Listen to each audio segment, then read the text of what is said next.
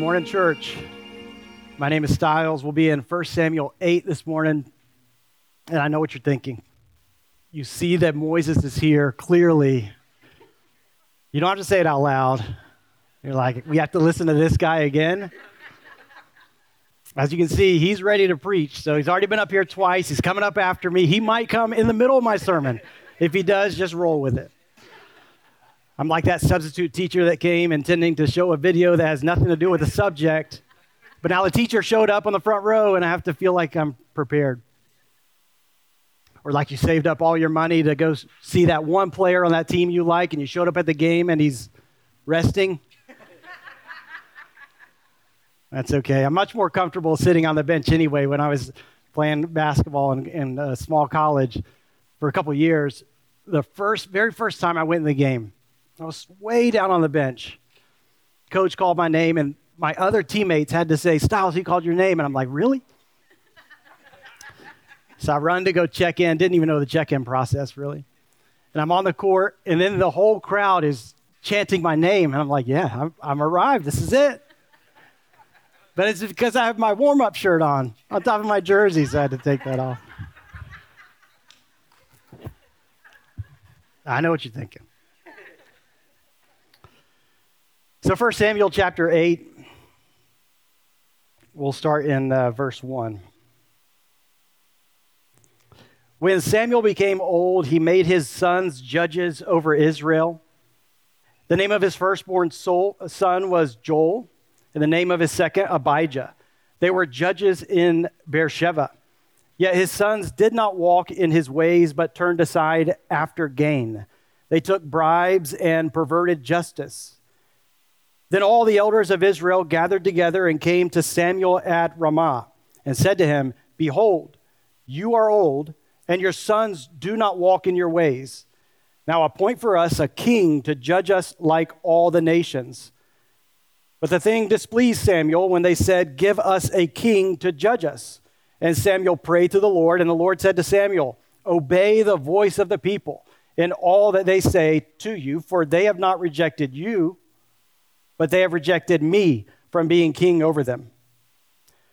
According to all the deeds that they have done from the day I brought them out up out of Egypt, even to this day, forsaking me and serving other gods, so they are also doing to you. Now then, obey their voice. Only you shall solemnly warn them and show them the ways of the king who shall reign over them.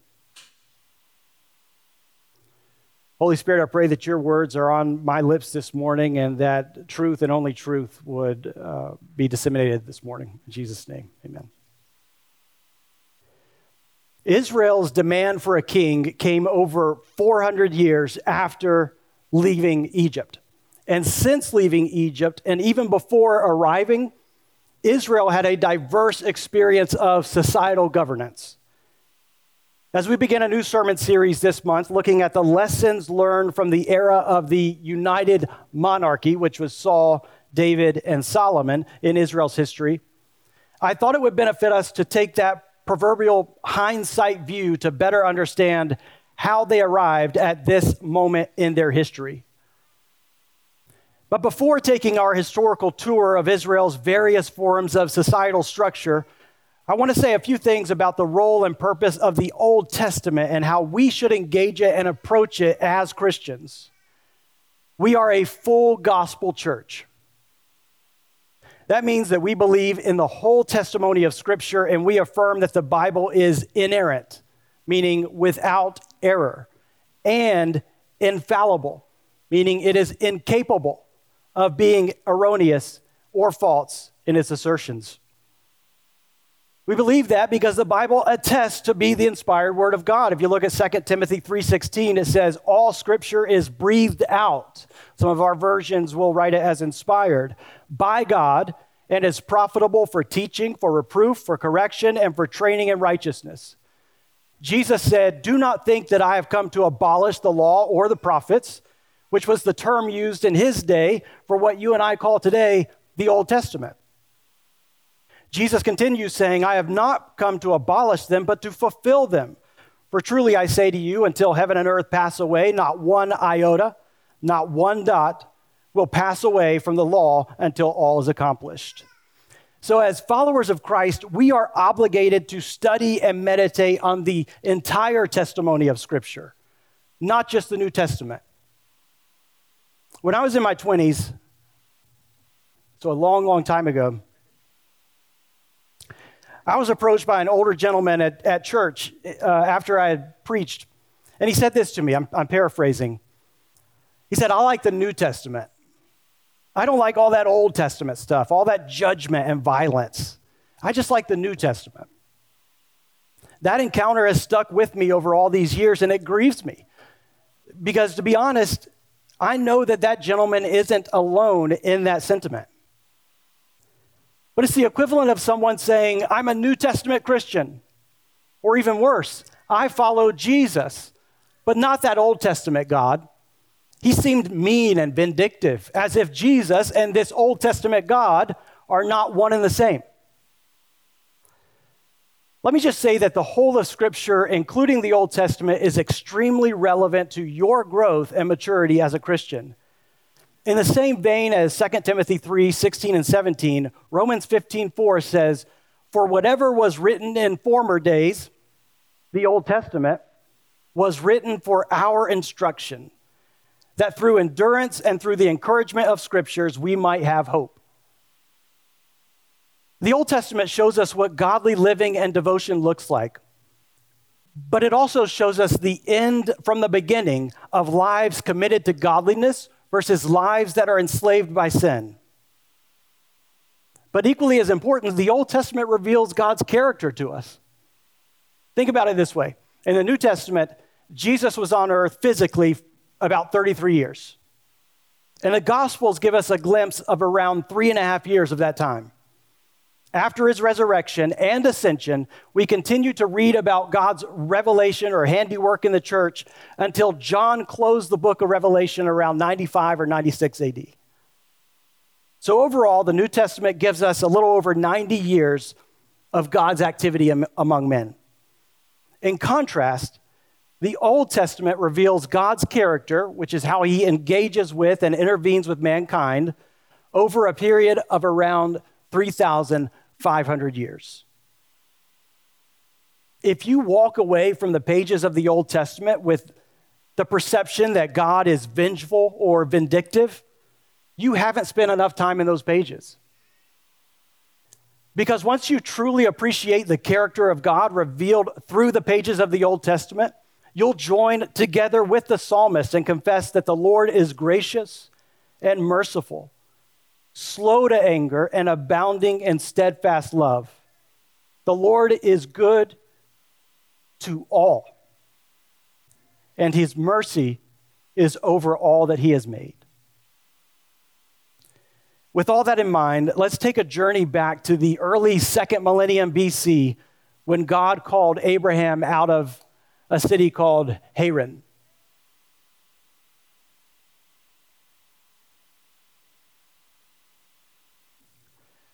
Depending on which biblical scholar you might read, you could say it's late third millennium or early second millennium that God called Abraham out of Haran in upper Mesopotamia. This call came after Terah, Abraham's father, took his family out of Ur, a prominent trading city state in southern Mesopotamia, which is why you hear, I called you out of Ur. It started with his father that took the halfway journey to Haran and then continued with Abraham. Abraham passed through the land of Canaan, stopping first at Shechem, where God first appeared to him and promised for a second time, this time with the visual evidence surrounding him, that his offspring would inherit this land. He then traveled further south to Bethel, settling temporarily before journeying to the Negev in southern Canaan, and then was forced into Egypt by a famine. Abraham then returned from Egypt to his primary residence of Bethel in Canaan, but was still unable to settle down because of conflict between his family and his servants and Lot's family and Lot's servants. Bethel simply couldn't sustain or support the amount of livestock, possessions, and people from both families. Ultimately, Abraham and Lot went their separate ways to make room for the continued growth and Abraham was finally able to settle down for an extended time. With the exception of Abraham having to save his nephew from a kidnapping by a coalition of kings, he was taken as part of the spoils of war, but that's a story for another day. Abraham's personal sojourn since God called him from Ur characterized the first era of Israel's existence and identity, one that would persist for almost 200 years.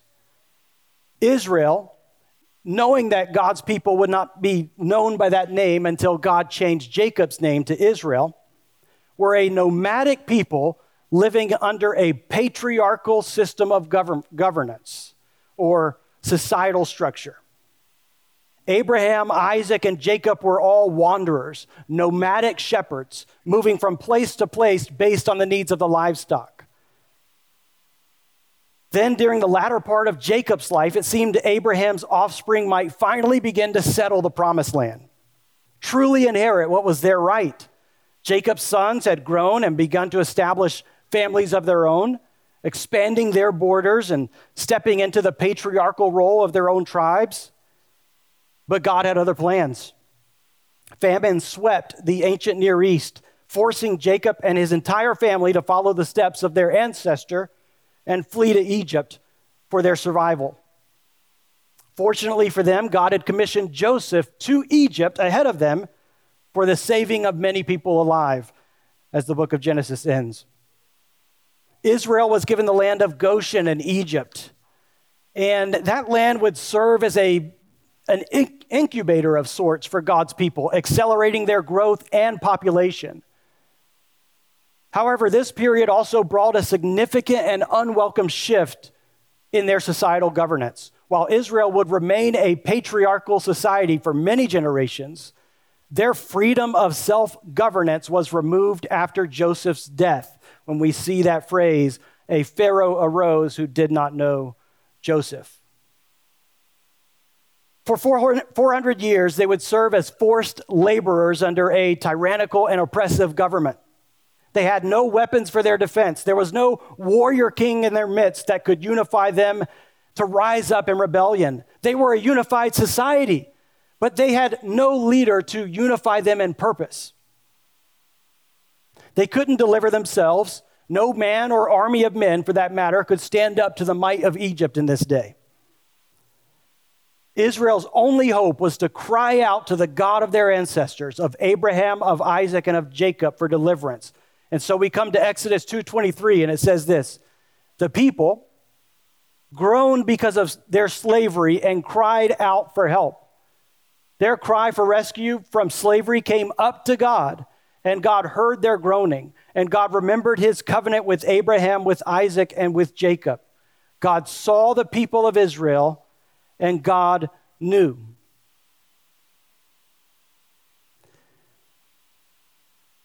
Let me take a moment just to, to deviate in my own personal devotions this morning. It was in Exodus 22 or 23 when God was talking about how to care for the widows, and the fatherless. And it was similar to this the people had nowhere else to go. They could only cry out to God. And in that chapter I read this morning, God said, If they are mistreated and they call out to me, I will hear them. So take that to heart in your own life we do have a community of faith, a community of, of believers. You have friends, you have family that are very close to you and can help you out, but sometimes you have no other alternative but to turn to the Lord. And know this that He will hear you in those times of groaning. With his mighty hand, God worked through Moses to deliver his people from Egypt, thus beginning the third epoch of Israel's societal governance, one that would extend to the death of Samuel, the last judge. Israel was now under the absolute authority of a theocracy. And if there were any in the populace oblivious to this fact when they left Egypt, following the cloud by day and the pillar of fire by night, they would certainly have shaken out of their delusion at the foot of Mount Sinai when the mountain quaked, the sound of the trumpet grew louder, smoke rose to the sky like a furnace, and God's voice thundered. God had multiplied his people. He called them out and would now form them into a great nation. Moses describes this beautifully in his song that he recorded in Deuteronomy 32. Starting in verse 10, he writes, He, God, found him, Israel, in a desert land. And in the howling waste of the wilderness, he encircled him. He cared for him, he kept him as the apple of his eye like an eagle that stirs up its nest, that flutters over its young, spreading out its wings, catching them, bearing them on its pinions. The Lord alone guided them. No foreign God was with him. For the next 400 years, God would rule as king over Israel, using human emissaries to convey his will to the people.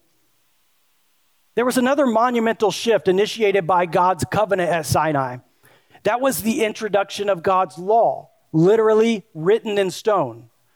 No longer would there be any ambiguity between or about what God deemed right and wrong. This law would be invaluable in the hands and the minds and the hearts of a unique group that represented another significant shift brought on by this theocratic government. In Numbers chapter 11, God instructed Moses to select 70 elders among the people to share the burden of the people. In Deuteronomy 1, we learn that these were the heads of the tribes, wise and experienced men, and they formed a hierarchy. Some were over thousands, some were over hundreds, and so on. This assembly moved Israel slightly beyond the patriarch by birth system, requiring elders to show wisdom and experience and be recognized as leaders among the people. These 70 elders operated as judges over the people and would serve as a template for the distributed governmental substructure under God as king in the theocracy. So, from Moses to Joshua, through the 300 plus years of the period of judges, Israel had one king, God. Underneath his authority were representatives called judges that were supposed to be distributed among the people as Moses instructed in Deuteronomy 16. He said, You shall appoint judges and officers in all your towns that the Lord your God is giving you, according to your tribes, and they shall judge the people with righteous judgment. So, from its inception, and for the first 200 years, Israel existed as a nomadic patriarchal society. For their survival, they were forced to relocate into Egypt, where they lived under cruel bondage for over 400 years. And then after the Exodus, and for the next 400 years, they lived under a theocracy, having God as king, with human mediators called judges. That brings us back to 1 Samuel chapter 8 with a demand from the people, from the elders, for a king. This would launch Israel into the age of the monarchy that would last in some capacity, united, divided for almost 500 years. So, for the remainder of our time, let's attempt to answer two questions. Why did Israel demand a king? And what makes a godly king or a godly leader? So, why did Israel demand a king? There are two reasons specified by the elders in 1 Samuel 5, 8 5.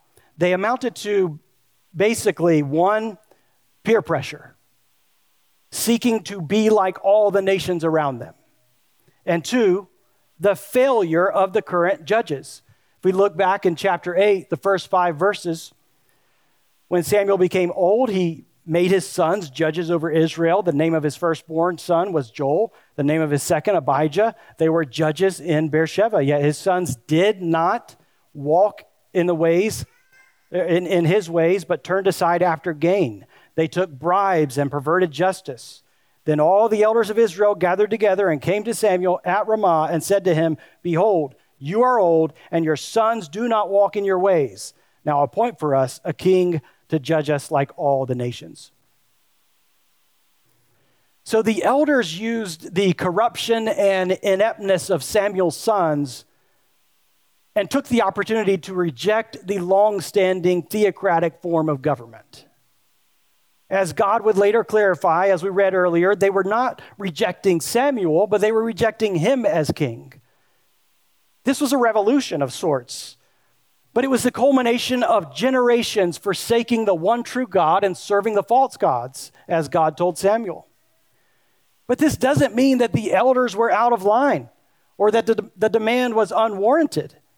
There were challenges rising on Israel's borders, in particular from the Philistines, that the elders believed that self serving judges like Samuel's sons would be unable to meet.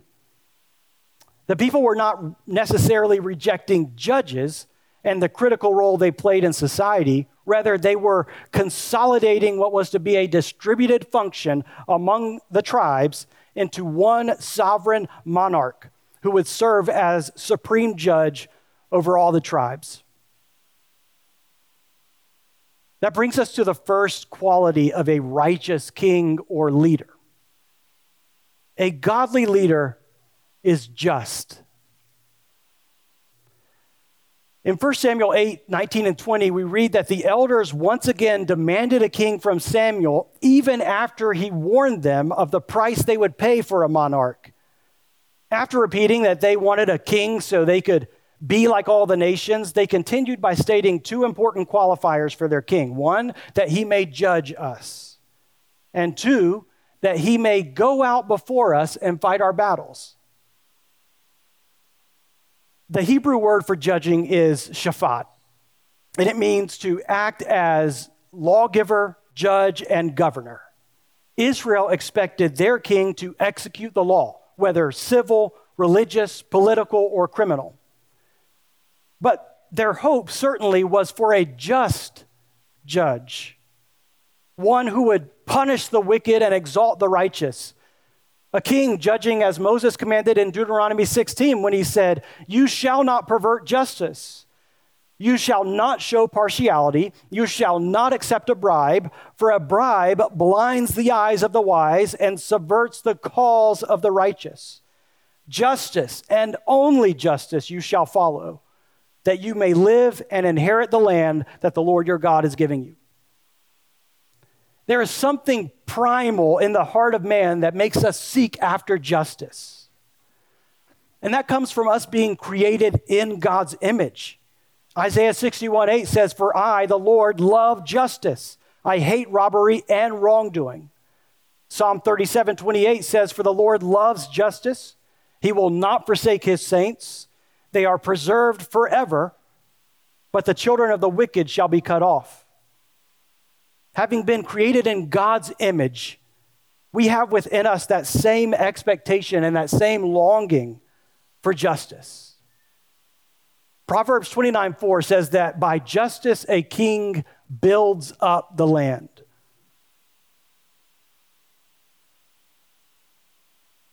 The elders of Israel were hopeful for a king that would judge righteously by executing justice on the righteous and the wicked. But Israel also desired a king that would go out before them and fight their battles. This was a characteristic of kings that they observed during their time in the promised land. We even see this pattern, this, this activity memorialized in Scripture. 2 Samuel 11 begins with In the spring of the year, the time when kings go out to battle. In the eyes of Israel at this time, kings were battle tested warriors, champions of the people. In fact, this is the quality that made Israel turn their affections away from Saul and to David.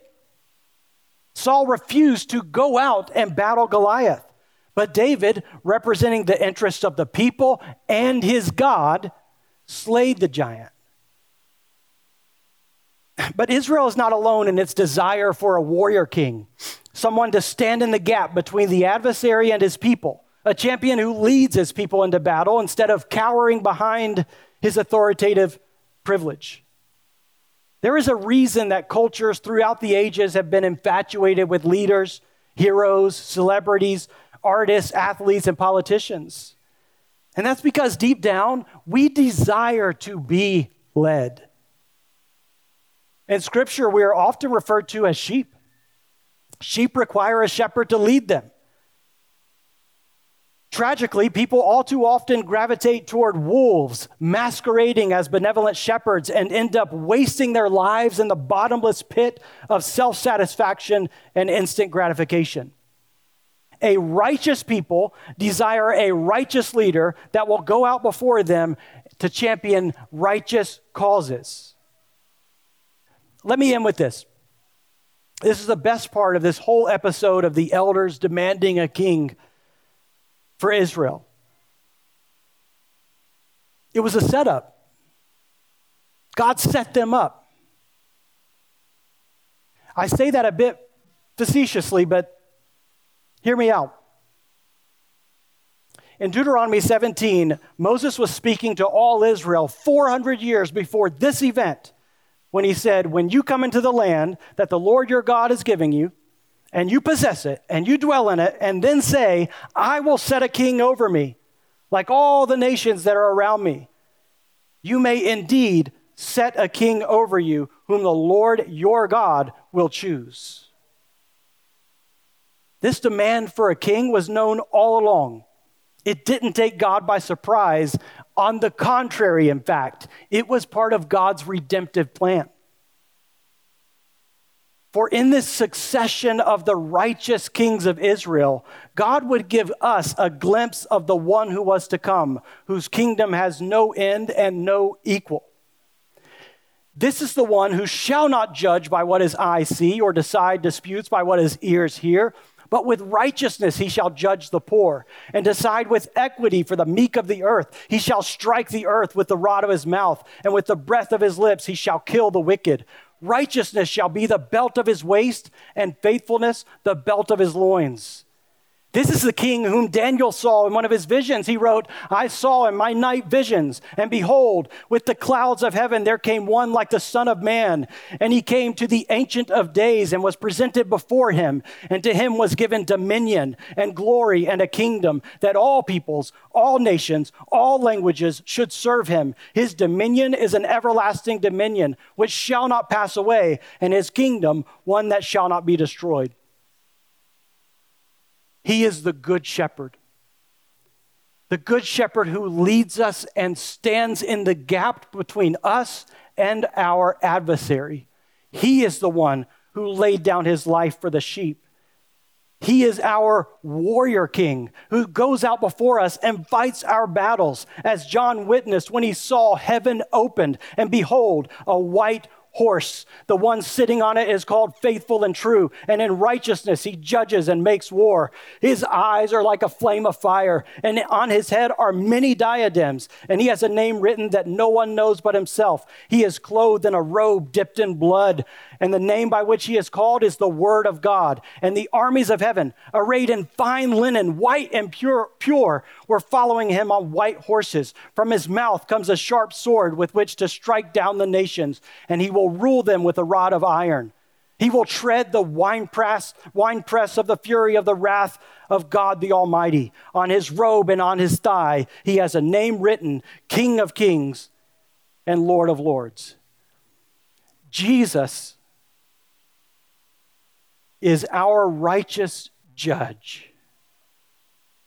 He will exalt the righteous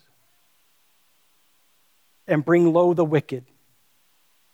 And Jesus is our forever warrior king, standing in the gap between us and our adversary, going out before us to fight our battles. Let me end with a personal testimony. I went to Israel in 2011, I think it was. And we were out in what would, would have been the pasture land in this day. And we were seeing these makeshift caves that were just, just kind of a mounded rock with an opening. And that was the location where the shepherds would bring the sheep in for the night to protect them from the predators. And the Bible talks about the sheep gate.